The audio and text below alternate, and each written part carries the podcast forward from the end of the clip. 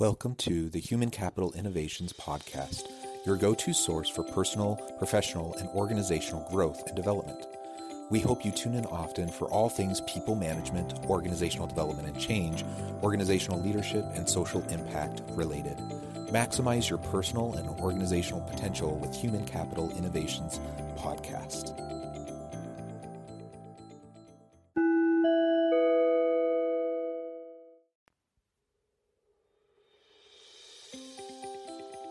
Welcome to the Human Capital Innovations Podcast.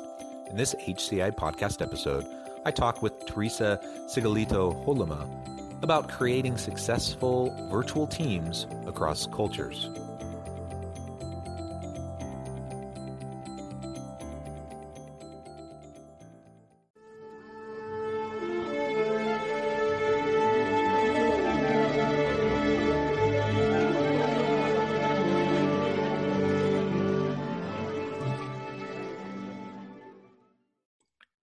Theresa Sigillito Hollema, welcome to the Human Capital Innovations Podcast. Thank you, John. I'm glad to be here. Yeah, I'm super excited to have this conversation. Um, we've been preparing for this for a while now, and you know, just busy schedules and trying to make sure that we're we're fitting this in uh, at a time that you know will work for everybody. Um, you have such an accomplished background, and I'm thrilled to have a conversation around the topic of your book, which I'll introduce in just a moment. But today we're going to be focusing the, our conversation on creating successful virtual teams across cultures. And as we get started, I just want to share Theresa's bio with everybody. Theresa Sigillito Hollema is a cultural consultant, team coach, and an expert on leading virtually. Recently, she has added author to her description as she has written the book Virtual Teams Across Cultures Create Successful Teams Around the World. She has traveled the globe working with clients and now works with them virtually. Her work includes leadership development programs, team development programs, and interactive workshops. Currently, Theresa is managing director of Interact Global, where she works with a network of professionals to support leaders and teams to navigate global working. What a great background. And again, an incredibly timely um, topic and focus of the work that you're doing and how it connects with this this particular time and place that we're in amidst the pandemic and trying to figure out how to do all of this stuff in an increasingly globalized, interconnected world, utilizing technologies to work in virtual teams. Um, so I'm super excited to have a, the, the, conversation with you. Before we launch into that conversation, anything else that you would like to share by way of background or personal um, context for the listeners? No, I think you did a very nice summary. So thank you for that. Uh, just for location, I'm an American citizen, but I've been in Europe almost uh, 25 years. So came over on a European project and ended up marrying our consultant. So I'm living just about an hour east of Amsterdam for those who uh, who oh, are interested. Beautiful Amsterdam. I love Amsterdam. It's nice. well, that's great. I'm jealous because I love I love Europe. I love traveling. Um, and and so does my wife. So whenever we get the chance, uh, we we love to go back and and visit the sites and it's just amazing. So amsterdam is is a place i've been four or five times. My wife has never been. And so that's like on her on her list of you know places she wants to go. Absolutely. Well you're welcome. We're waiting for her. And uh, obviously if you've been here a couple times during the year then you know the spring is the best time to come. Hop on some bikes and and explore. It's a great place to be. Yeah absolutely. Well, thank you, Theresa. And and it's always wonderful to have an international flavor to the podcast. So I appreciate you joining me. Uh, it's probably what uh, early evening there right now. Is that right? It's early evening. We are dark, so uh, it gets dark here very early but uh, but that's okay. We have lights and candles, and it's always nice to speak to everybody. And it's your morning, so it's this this is, we're doing virtually, and that's the beauty of that's right. You know, we're doing it virtually. It works, and yeah. and you know what? It's it's that's a good segue into um, our discussion. And I, I know that's what your book is all about. So we'll get into that in just a moment. But again, kind of laying out the context for this, it's amazing to me, you know, as as a consultant, and I do a lot of work internationally um, both on the on the practitioner professional side, but also on the academic side. I'm also a professor, um, and so I, I've been working in collaborative teams internationally for years and years and i've done some of that virtually uh, but also traveled to have those interactions.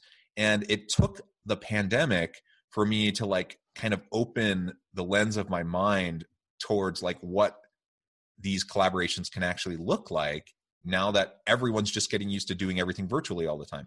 Before you know we always tried to make sure that we had at least you know you know some face-to-face interactions and travel involved and now I, am actually collaborating way more internationally than i did before just because everyone is so willing to just hop on a call and all of a sudden boom you're you're you're making progress on a project or whatever. It's a whole new world. I love what you just said. So prior to covid uh, we were working virtually and we were working across cultures for sure. We've been doing this for years, and the technology has allowed more and more people to do it. So, my book, I was already working on my book before COVID, way before COVID, by the way. And we have research on it, and, and people like yourself were doing it. So, but now it's exploded. And I think also what's happening is that people are, rec- it's more the work from home that has changed. So we've been working, uh, sitting in the Netherlands, working with China, working with the US, and we've been going to the office. But now we're working with China and the US, and we're working from our own homes. And that gives a whole different flavor for so many reasons, which we can get into. But I think what's also interesting then is not just what's happened in the past and what's happening now, but what's going to happen in the future. Because this ability to be productive, to build trust, to lead, to get things done, to care for each other from a distance is going to stay with us. Nobody in my field of exploring what it means to work virtually would ever recommend this situation. Never. Because we do need the human contact. We do need to see each other. There is value in that. So being 100% without uh, seeing each other is not is not a solution but neither is going 100% back to the office. So there's something i think it's an interesting conversation to see what does it mean for us as we go go forward and uh, and explore this together. Yeah absolutely. And i completely agree with you. I think we'll end up having some sort of a hybrid blended approach uh, moving forward once once things you know with the pandemic kind of get more under control and and lockdowns are lifted and and people are traveling again or at least have the opportunity to travel again uh, and I have this conversation with my colleagues all the time too, especially in the university space. You know, that's one of the highlights for a lot of professors is like you get to travel and go places for conferences and, and yes, such, of course. and the university pays for it, right? And so that's like one of those kind of little perks of of being in academia. And nobody's as thrilled about doing virtual conferences right now. You know, it just doesn't have the same the same feel to it at all. So people okay, are excited but, to get back to it. Yeah, okay, but there's something in between. I mean, there's something. It's a, now we can start thinking of different options. And, exactly. and let's face it, this also has an impact when everyone's flying on the on uh, the climate. So there's a lot more. We have a lot more options, and we can use better decision criteria for when we decide to meet and when we choose to do. Excuse me, to do things virtually. Yeah, absolutely. So so tell us a little bit about why you decided to even write the book. As you mm. mentioned you've been working on it for a long time uh, pre-covid. It just happened yes. like it, it it it lined up perfectly right with, with this this this uh, time uh, you know it's so relevant. But when did you get started? Why did you get started? Why did you see it as important and necessary uh, for people to better understand how to leverage virtual work virtual teams and doing it in a cross-cultural environment Sure. So, just to uh, go back to my background for a moment. So, I have a business background and I came to Europe and I started working on European projects, uh, acquisitions in Central and Eastern Europe. So, and I, what I found so interesting was the cultural element that sometimes it could be a source of frustration, right? Miscommunication, uh, everybody blaming each other. But sometimes it was also a source of innovation and actually fun uh, and, and you know creativity and enjoyment. And so 15 years ago, I became a cultural consultant. But then I realized when you're working with a team, you can only go so deep when you're talking about culture. So about 10 years ago, I studied to be a team coach. Then, about seven years ago, my clients were coming to me saying, We're working across cultures, we're working in teams, but we're also working virtually. Can you help us understand that? And so I brought those three together, and that was the work that I've been doing for quite a few years, and also what it means for leadership and organizations when we work globally and virtually. What I realized when I looked at the book market was that there were many books on working across cultures and many books on working remotely, but nothing or very few that brought them together. And since that's my sweet spot, I decided to write a book because I wanted to contribute to the conversation.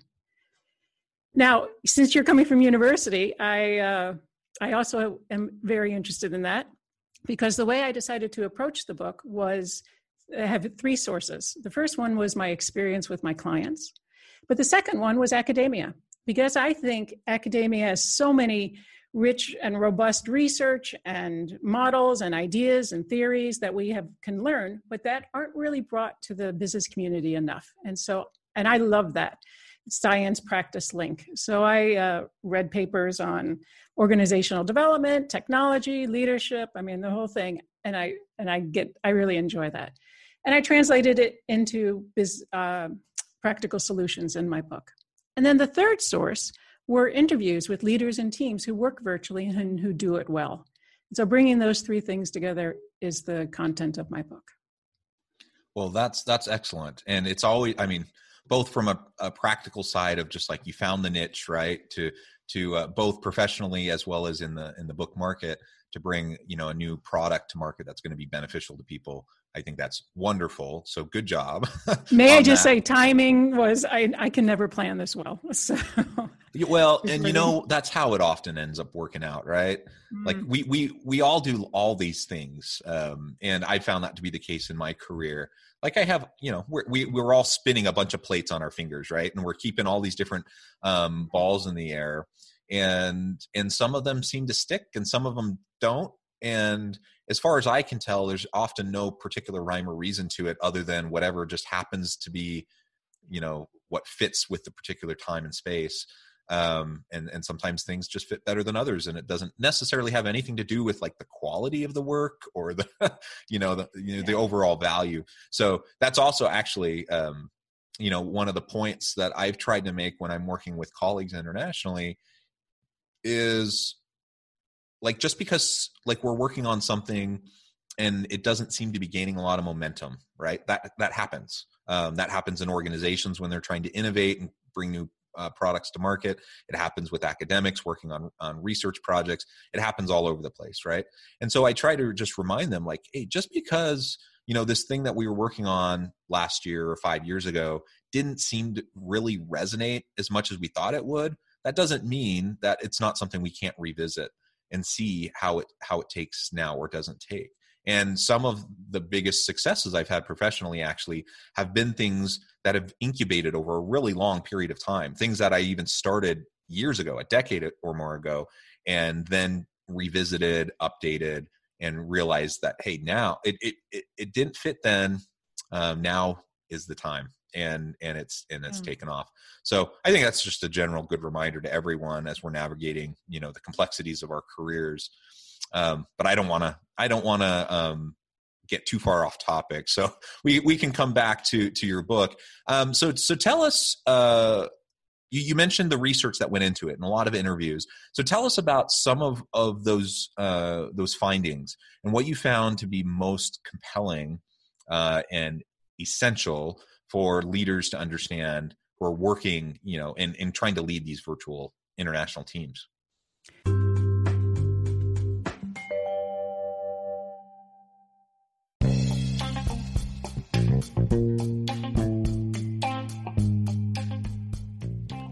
I'm excited to announce the publication of my new book from HCI Press, The Alchemy of Truly Remarkable Leadership ordinary, everyday actions that produce extraordinary results.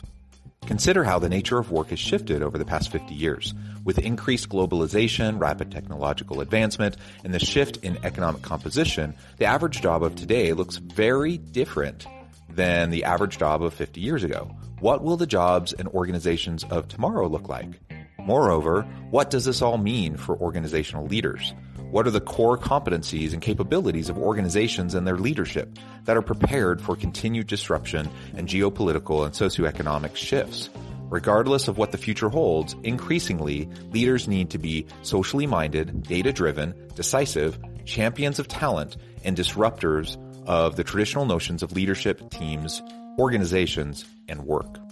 The Alchemy of Truly Remarkable Leadership will help you to explore your own leadership competencies and capabilities and consider ways to apply and implement them into your workplace and personal life.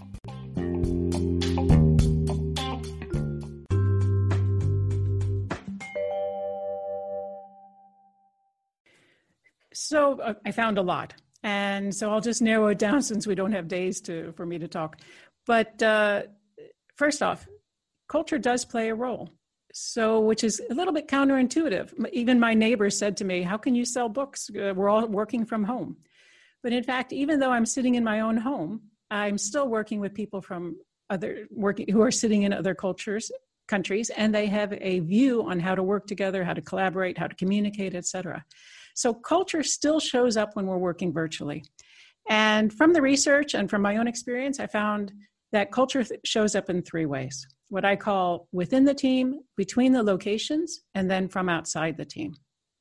And if you want, I can give some examples and we can. So, yeah, in the first absolutely. one. Absolutely. Please. Examples are great.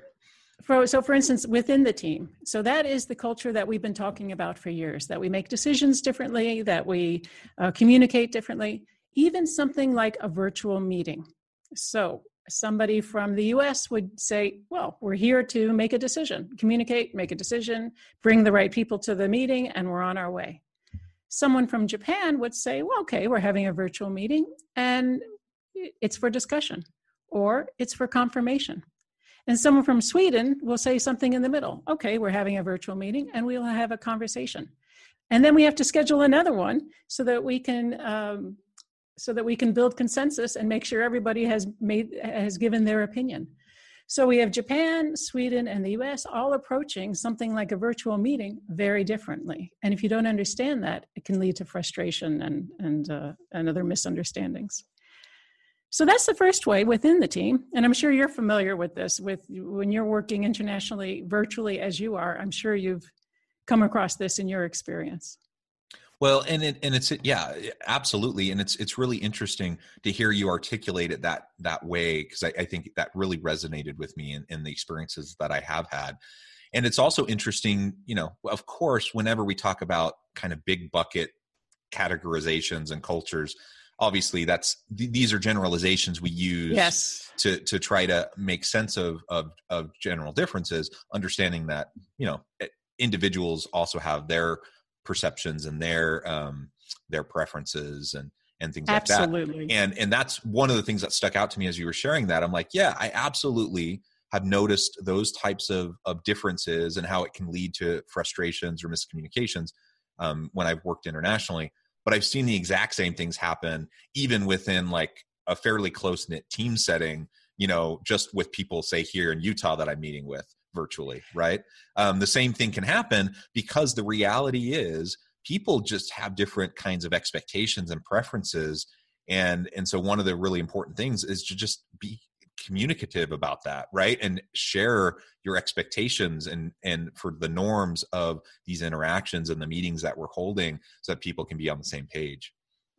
And usually we don't communicate what our our expectations are and norms are. Why? Because we assume the others are like us and actually, what you've just mentioned regarding being in a co located versus being in virtual leads to my second way that culture impacts virtual teams. And it has to do with because we have distance.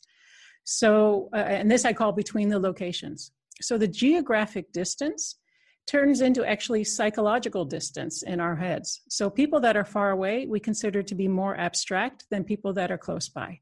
So my colleagues that are close, like you mentioned, you know, Joe was funny this morning, Sue did a great presentation, and my colleagues over there, Spanish. So we often use abstract terms to describe things that are far away. And and often if that can turn and on a mild level, we're just sort of not collaborating well. But on a more dangerous level, it can turn into an us versus them, where we don't share information and we use cultural stereotypes to describe the other. And that happens in a virtual team. That wouldn't happen in a co located team because that distance has an impact on us psychologically. And then the third way is what I call outside the team. So even though the team may form and have norms and ways of working and agreements, each person is in a different country. And those country cultures can influence the team in ways that are unexpected. And in my book, I give a couple examples and a couple stories. But in, if we don't understand that, if we don't understand beyond just our team, then as a leader and as a team, then we can put people in tense situations, uh, which we obviously don't want to. So it's culture impacts virtual teams, and we really need to understand why. Yeah, and uh, that understanding that why I think is is important because it's not.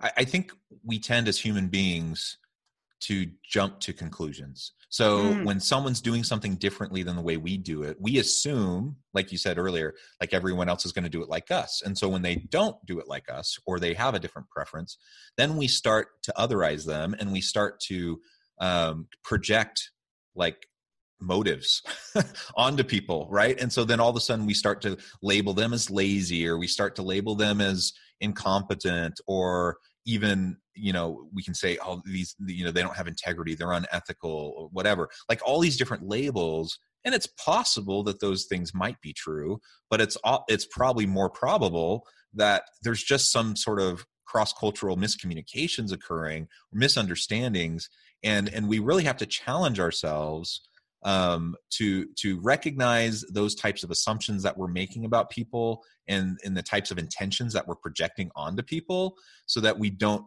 make tense situations worse and, and in my experience that happens actually quite a bit mm. well this is why no matter a red thread throughout my book is people need to develop cultural competence the ability to work with others the ability to understand cultures but also more importantly, even to understand how they have been influenced by culture and to, to be able to listen and create the space where people can share and understand each other and be curious. I mean, there's so many qualities of people who work well globally and with people from other cultures. And you're right, it doesn't come from reaction, it comes from reflection, learning, curiosity, listening, and, and all these beautiful skills that, uh, that we can go through the list.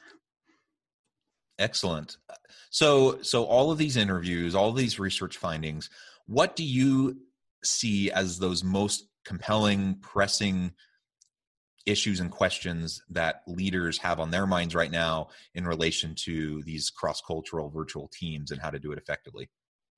Well, I think we hit upon that a little bit in the beginning, which is what is the future going to be looking like? And it's interesting, I think, because it used to be that people were in the office. So my team, I would have three people in uh, China, two people in Sweden, or you know, five in England. Now I have them all sitting at home. Or now we're working from not home, but anywhere. So perhaps they're traveling to a place or a hotel where they feel comfortable because you know they want to be in the sun and not in the cold of England.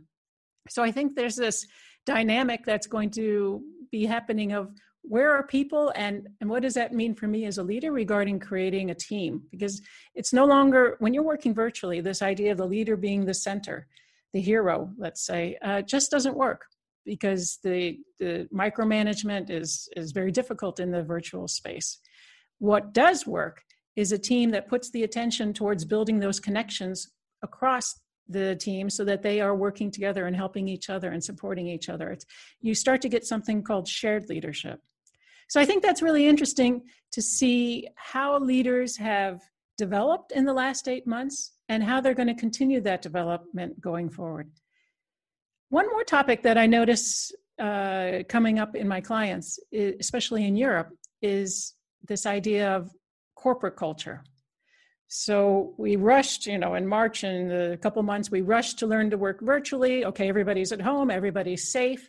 And then we sort of had the summer, and now this is going much longer than expected. How do I nourish that culture while people are at home? It used to be the building that helped us to feel belonging and connected. And I would people would learn what the cultural norms are in the office, but now they're sitting at home and they don't have those cues and those signals.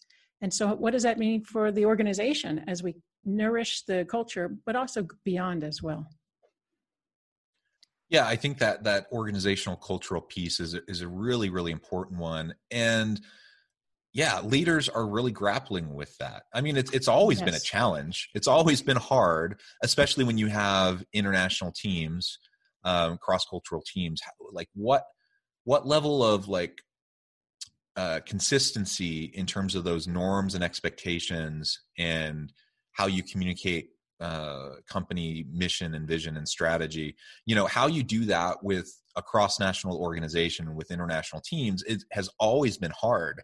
Um, but now trying to do it when people aren't even ever together um, you know it, that that's a that's at a whole new level. And and so it is also raising the question like how essential is it? Is it as essential as people kind of thought it was before? Um, is it okay you know that people you know feel committed to their jobs and to their teams but that they don't you know is it okay for them to not have uh, such a firm uh, grasp on this kind of company wide culture? Uh, can we foster more individualized approaches? Like these are all the types of questions i've been thinking about and i've, I've heard you know some leaders also express and i don't have an answer to that. I don't i don't know you know as we come out of the pandemic i don't know if if things are going to you know shift more back to the way they were. The pendulum swung so far. At this point you know certainly it's it, it's it's going to go through a period of readjustment but how far back might it swing? What are things going to look like? And personally i you know I, am a i'm a um, organizational um, uh, and I, am an organizational sociologist really by training academic training. And so you know I, I, think about the value of the cohesive team and group but i also think about the value of the individual uh, and and being able to have authentic self-expression. And so like and sometimes those two things are you know there's a tension that arises you know as people are trying to be their authentic self within this kind of dominant corporate culture. So I, I, see potential there. I see a lot of potential for us to find a new kind of middle ground that gets the best best of both worlds. I don't know. How, how do you see it as, as you've been researching for your book yeah, well, this is now beyond my book. This is really COVID topic that we're talking about, and I really appreciate what you've been saying. It's, uh, it, I don't have the answers either, but I find it an interesting question, and it's one I'm spending time on. So I'm interviewing uh, leaders and reading, and just like you as well, speaking with people. For instance, next week I have an interview with a, a leader of a 100% remote team. Now, for them, things didn't really change that much regarding how they work together because they've been working like this forever. So the question is, how do you maintain that culture, or, or like you're saying, do we even need to?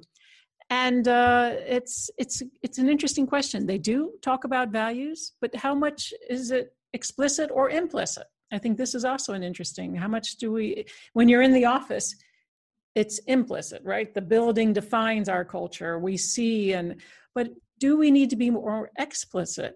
But like you're saying is it really necessary? How much do i have to have a mouse pad that says the company's name just as a daily reminder or not? I think this is an interesting question and uh, I'm, I'm curious to explore it as we go forward.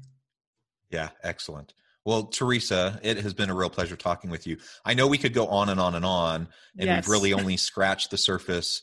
Um, but that's why you have a book, right? So, uh, so I encourage uh, listeners, you know, to check out Theresa, check out the book. Uh, before we close our time together today, I did want to give you a chance to share with listeners where they can find your book, how they can get connected with you, um, so they can reach out if they if they you know are looking at ways that they can improve their cross cultural virtual teams. Well, first, let me say, Jonathan, I've really enjoyed this. So thank you very much. Uh, you read, listeners can find my book anywhere they buy books online. So it's at Amazon, but also at regional and country based uh, bookstores as well. I really like to link with people on LinkedIn, so please reach out. I would be very happy to. Uh, also, I, if you do buy my book, I'm I, am i am open for a conversation. I'm very curious your point of view, uh, given what I've written. So I'm uh, please reach out and uh, and let's see where we can go from here. Yeah, I, I do have a website and a newsletter. So if you go to my website, interact-global.net, uh, you can sign up for my newsletter. And in the newsletter, I share couple articles from myself, but I also share articles from others, podcasts from others, because I want to keep help people keep informed about what's happening. This is we're figuring this out together, and uh, it's I'm very curious what's uh, what other people are finding as well. Excellent. I, I, I hope that listeners will reach out, get connected, check out the website, check out the book. Um, such a timely and important topic. Uh, we all want to do right by our people. We want them to to feel supported. Um, we want them to feel safe. We want them to feel like they have the ability to do their best work. And doing that in a completely virtual setting is kind of this new thing that we're, we're trying to, to continue to figure out and wrestle with. Um, so I really, really appreciate all the insights that you shared with me and the listeners today. Uh, thank you, everyone, for joining us. And as always, I hope you stay healthy and safe, that you can find meaning and purpose at work each and every day. And I hope you all have a great week.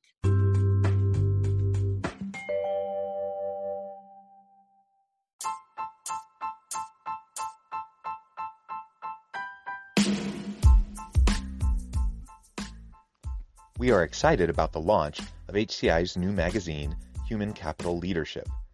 Human Capital Leadership is a free, interactive e-magazine designed to help individuals, leaders, and organizations find innovative approaches to maximize their human capital potential.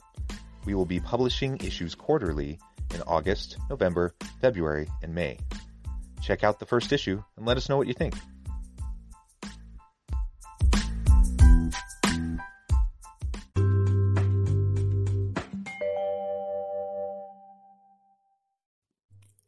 Thanks again for joining us for this episode of the Human Capital Innovations Podcast. I hope you stay healthy and safe and that you have a great week.